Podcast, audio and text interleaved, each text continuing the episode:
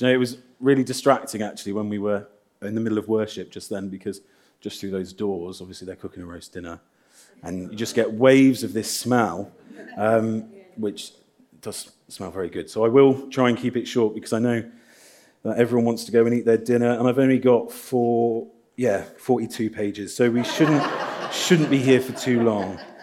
Um, but a Sunday roast is a tradition, isn't it? That's what I'm going to start off talking about today a tradition.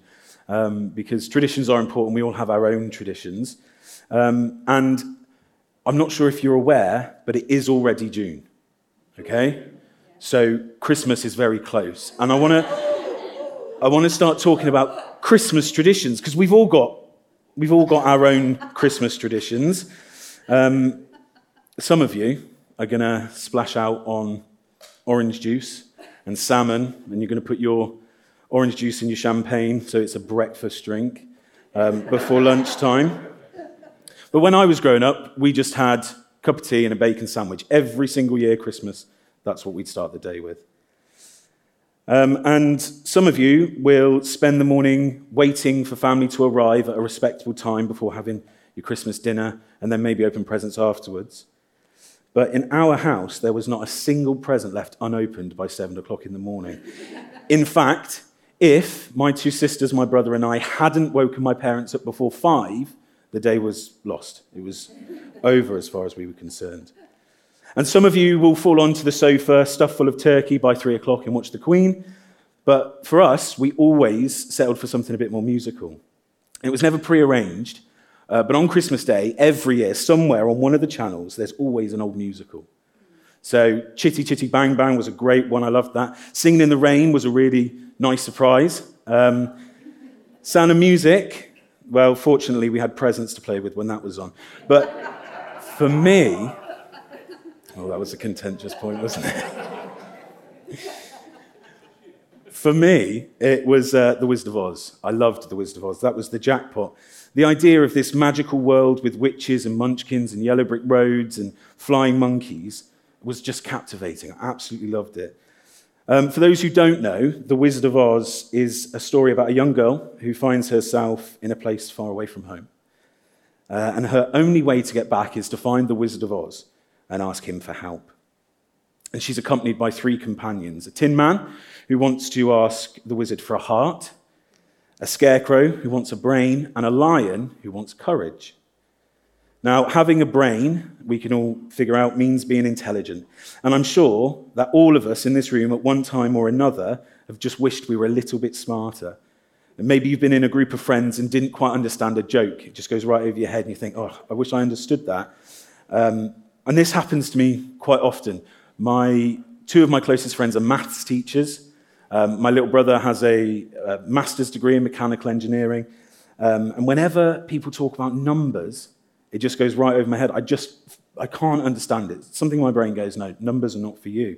And so whenever they're talking about that, I just dry up. I glaze over and I panic a bit. Okay? I have to stop. Um, and the Tin Man wanted a heart, and that means he wanted empathy. He wanted to be able to love. How often have we been having a conversation with somebody about a less than liked figure, perhaps a political figure, and we find ourselves unable to feel sorry for them? I think it's one of the most challenging things about being a good Christian is knowing someone's heart and their intentions, understanding their desires and their needs and their feelings, disagreeing with them, and still loving them. It's tough.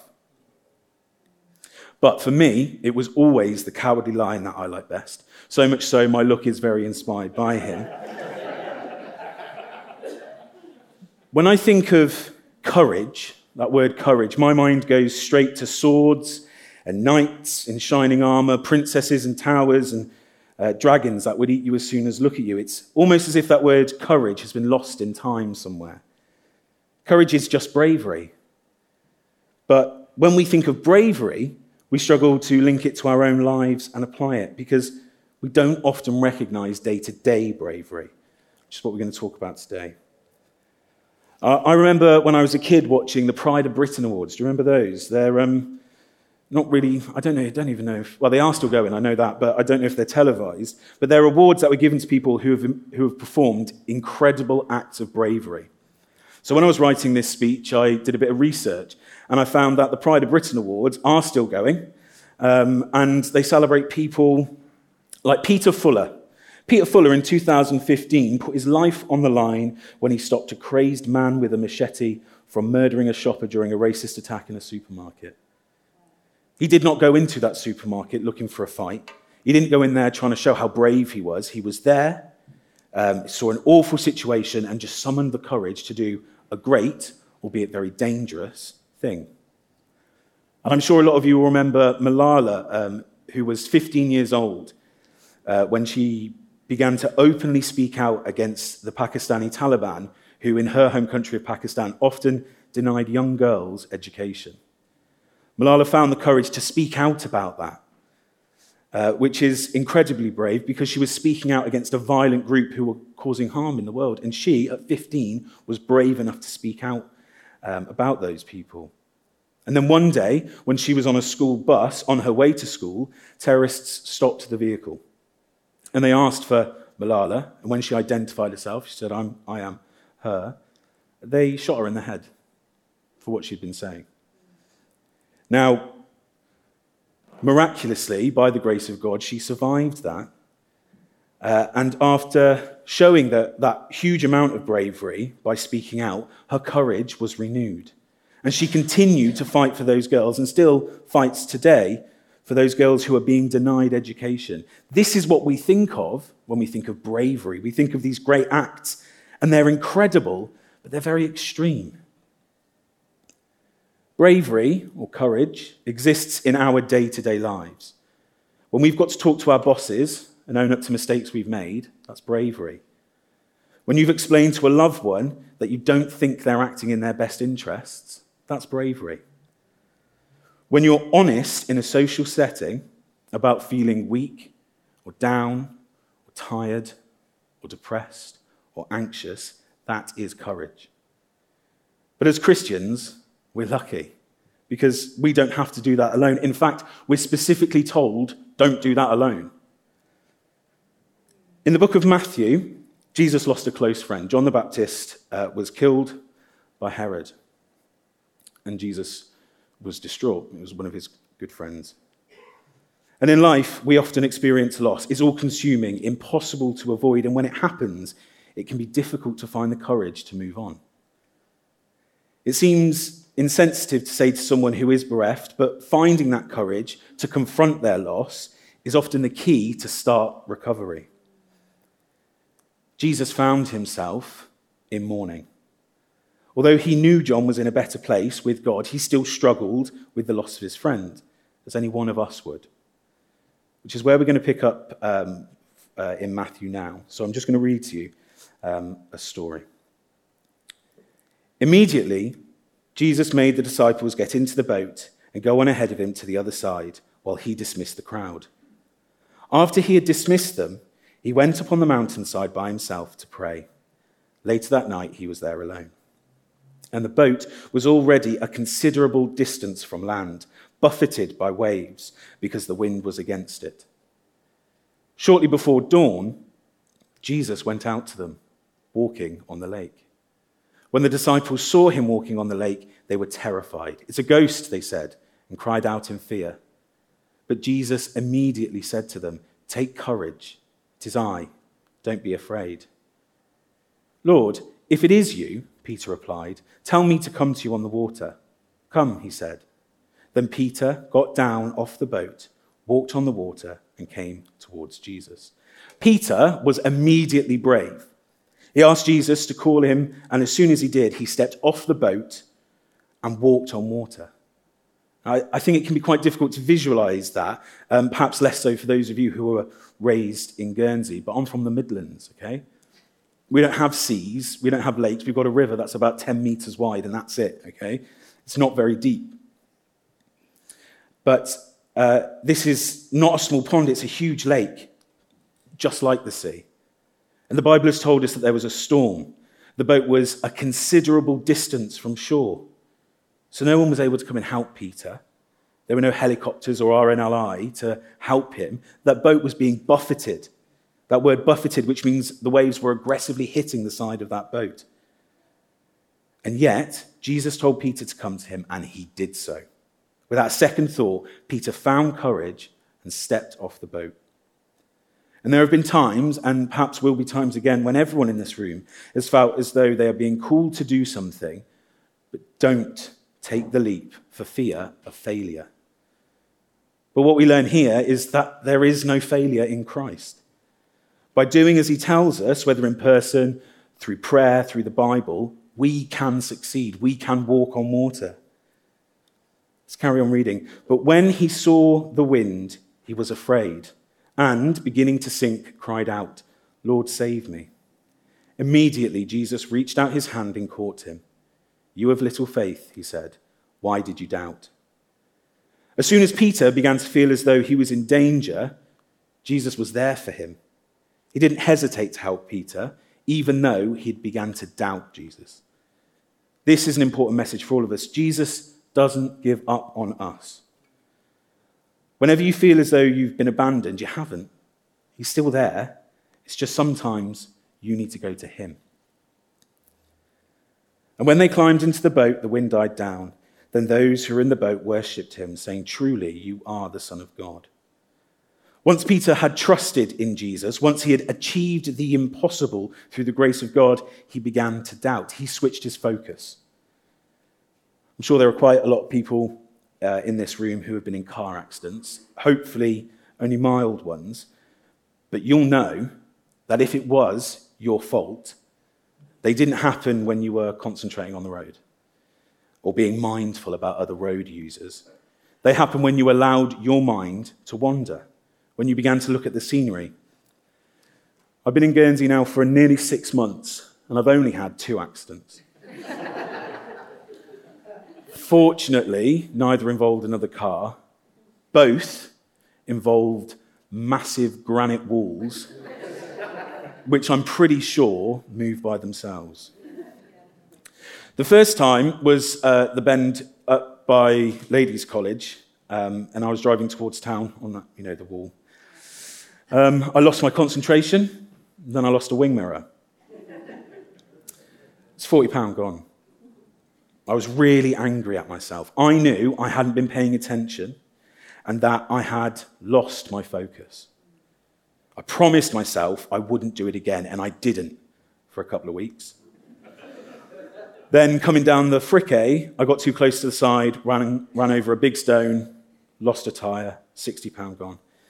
Still now, I have to tell myself to keep focusing. Just like Peter found out, focusing on Jesus isn't passive, it doesn't just happen, it takes effort. Okay? You have to choose to concentrate. You have to make a conscious effort to focus on Christ and ignore the bad around you.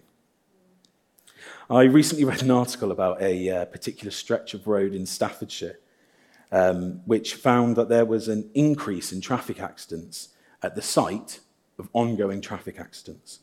It's called rubbernecking.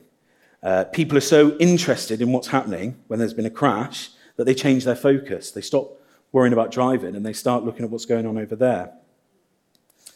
Um, and that's when they crash. And this can be related to Peter's scenario too. There was a storm happening all around him. It was scary. He was in a bad situation. And rather than focusing on God, he focused on the storm. Peter was focused on the Lord, and as he did so, he was able to achieve the impossible. And as soon as his focus changed, so did his ability to trust in Jesus. He began to sink. As his trust faltered, so did his courage, and he began to feel fear. And Jesus said, You of little faith. His lack of faith caused an increase in fear and a lack of courage.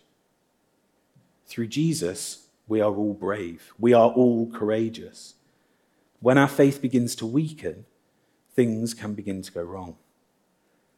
Had Peter focused on Jesus the entire time, he would not have begun to sink. He would not have felt fear and cried to the Lord for help. He would have succeeded. We can learn several lessons from Peter in this account, um, but let's go for the old church favorite and split it into three, okay? The first is that Jesus did not calm the waters when Peter asked him to call him onto the lake. He didn't want to calm the waters.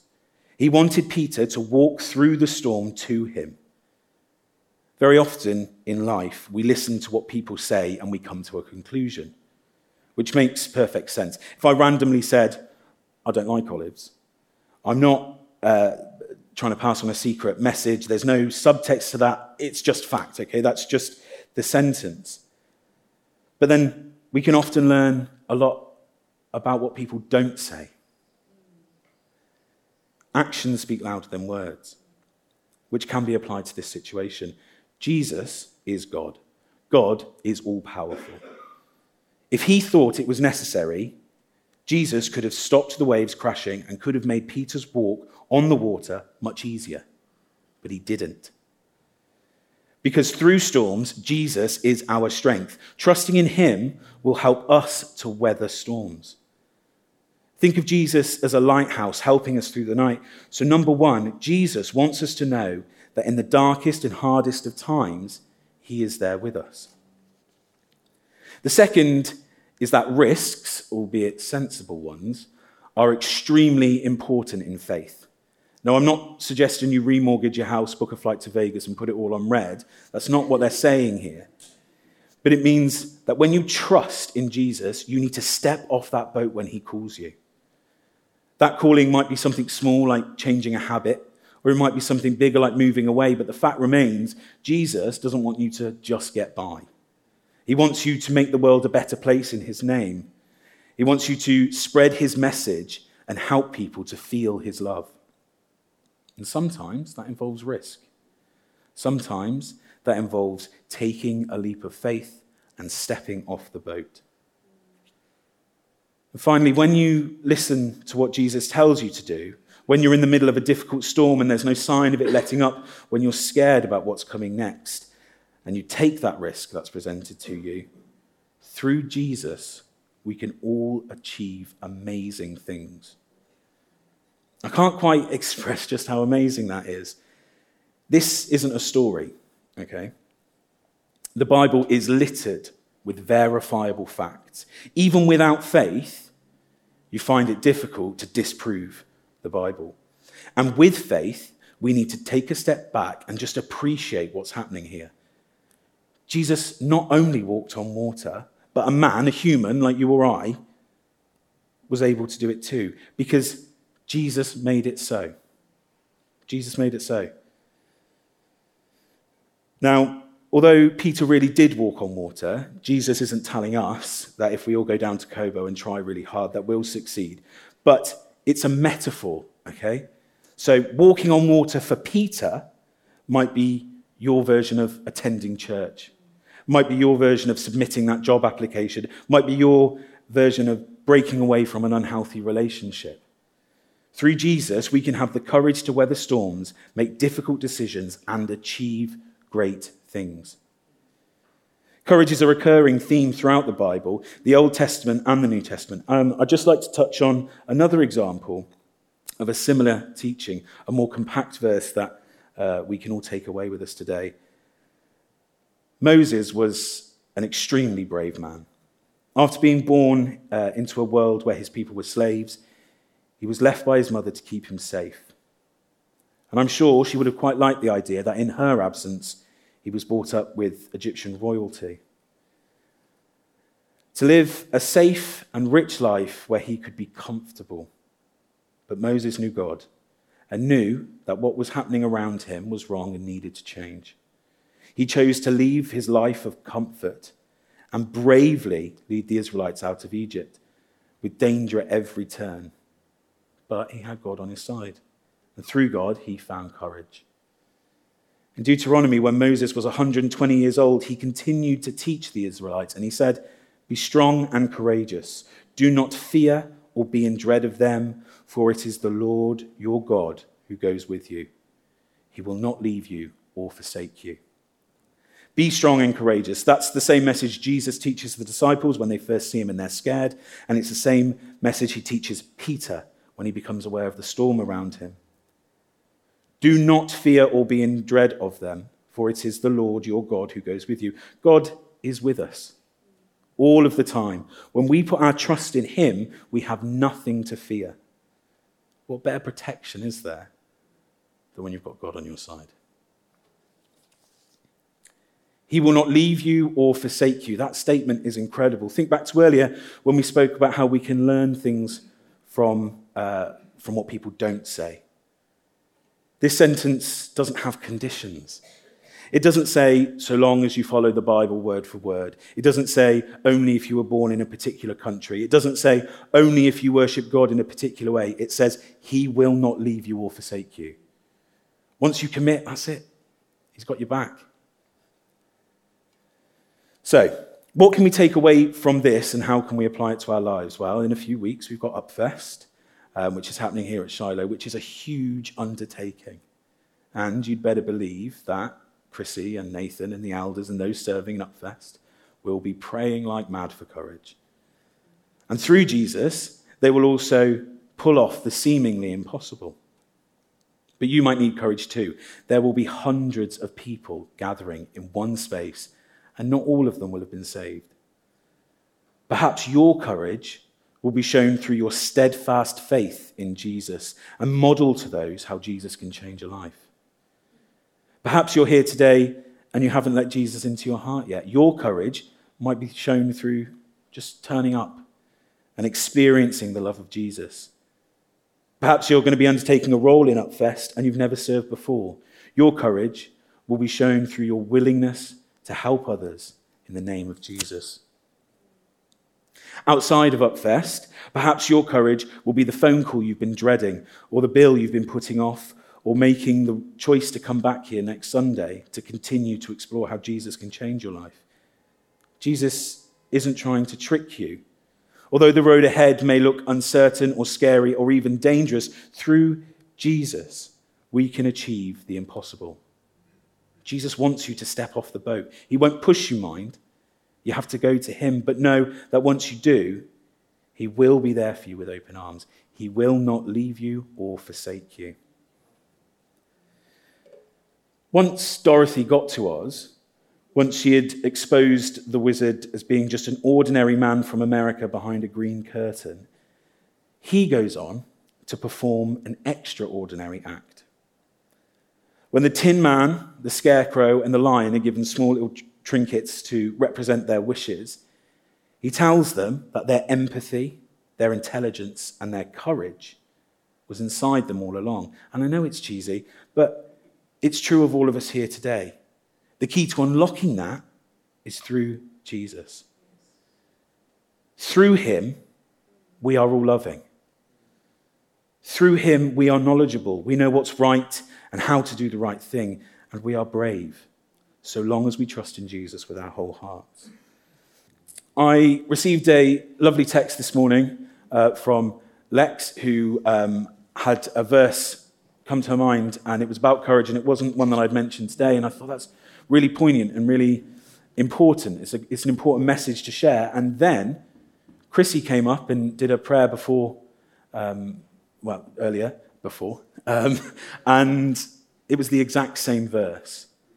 And that verse is from Joshua Have I not commanded you? Be strong and courageous. Do not be frightened and do not be dismayed, for the Lord God is with you wherever you go. And I think that's a really important message for us to take on. It's repeated again. God has repeatedly this morning put this word courageous in my heart to share with all of you.